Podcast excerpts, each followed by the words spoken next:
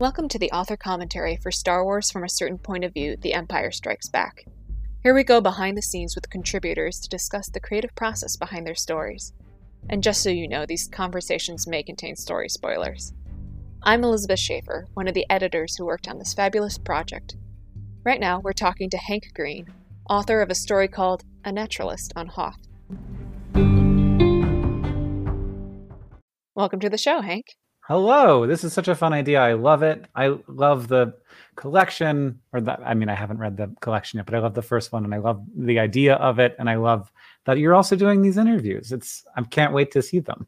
Oh, it's so, um, you know the stories the stories are so short right they yeah. they're this beautiful little punch a little look at a character and so to have this opportunity to t- talk to people and really unpack everything that yeah. was going on in their minds beforehand it's so excellent and I believe I'm right in saying that this is your first time writing in the Star Wars galaxy.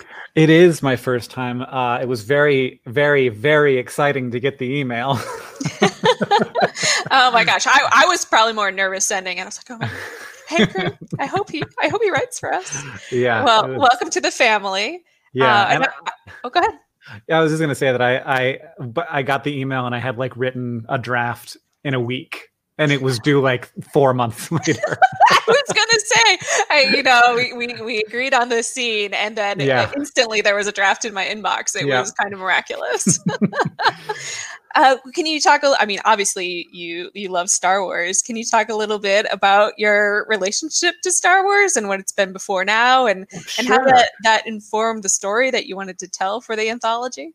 Well, I mean, I was an '80s kid, um, so like Star Wars was a very big deal, um, and uh, like in in the way of a of a a child would have. Like I don't like in an unusual way, and um, you know, as I got older from there, like less of a kid, and got more into science fiction broadly, Star Wars sort of like fell away a little bit because there was this you know whole world of of you know science fiction and in sort of the more traditional science fiction vein. And then and i've often had this um you know this is a conversation that has been had enough about like is star wars science fiction? Is it right. like what is space opera? Is it speculative? Like where where does it fall on the timeline of genre and uh or the spectrum of genre? And you know like ultimately those questions qu- genre questions end up being uh fun to have but not that informative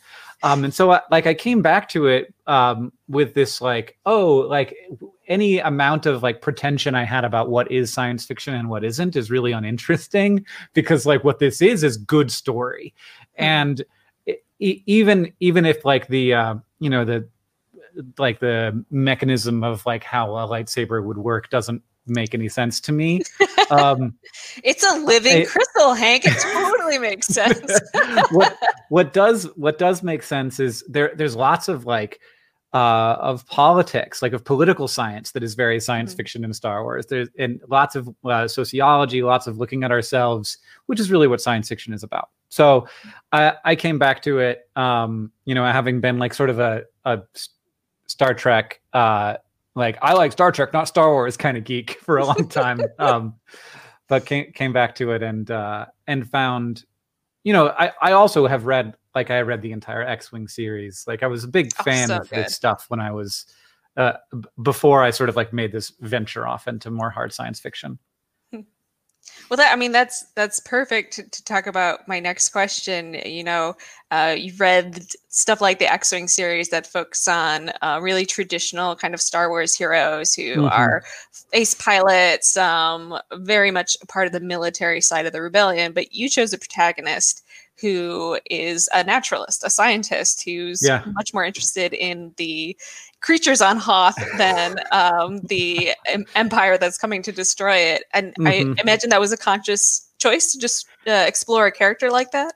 Yeah, I mean, you got to write what you know, and and like my first my first uh, job, like the the thing that I do for most of my work is science communication, and uh, and you know my that's my, my background is in science, and and you know I am a very very big uh, just uh, fan of naturalists in general. I did I studied that a lot in grad school, um, and I uh, I I also love to imagine, and I like it's very it can be very hard to imagine.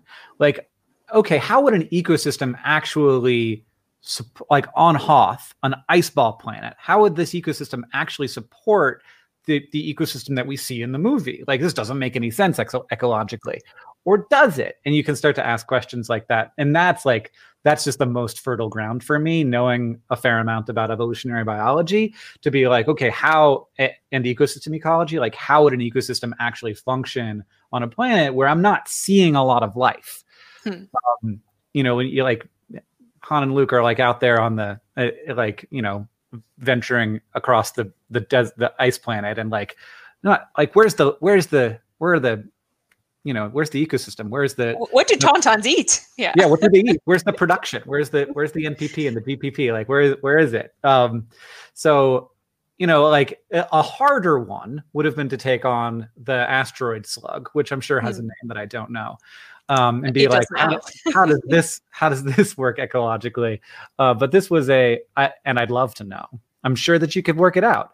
Um, but this was a, a fun challenge to figure out, and also like a, an easy mind for me to get inside of this inside of the mind of a scientist rather than a militarist. Yeah, and and apart from sort of the plot that follows Kel, you also have these great little asides that are almost like torn out pages if there were pages in Star Wars um, from their field notes and um, information about um, yeah. their studies on on a sand slug. Uh, can you talk a little bit about the inspiration behind that?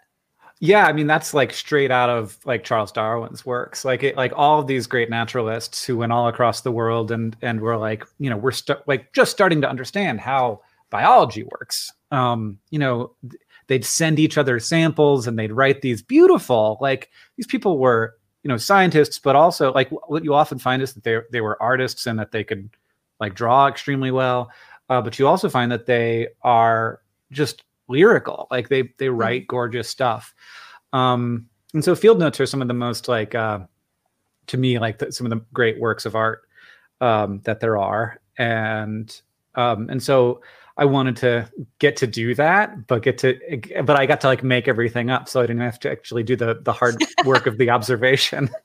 Yeah, I imagine it's uh, for most people an assignment on Hoth wouldn't be like the most fun, uh, easy yeah. to do assignment.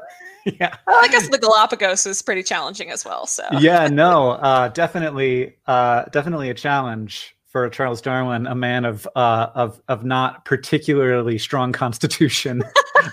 suffered his the whole rest of his life with stomach problems after that. Oh, buddy. Yeah.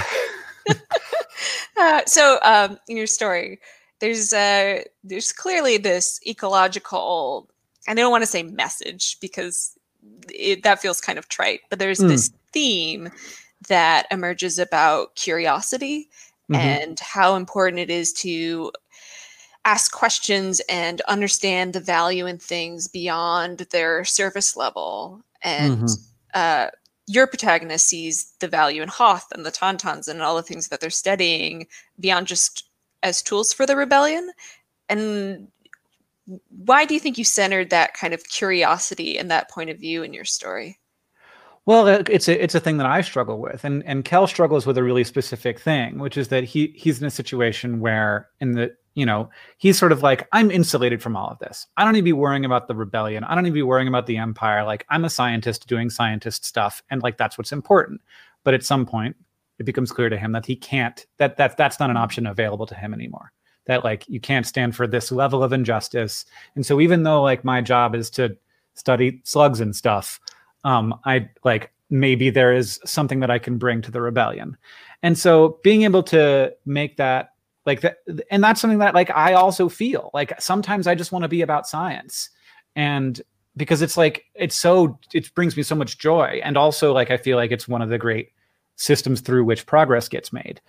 Um so it's not like di- like divorced from from progress.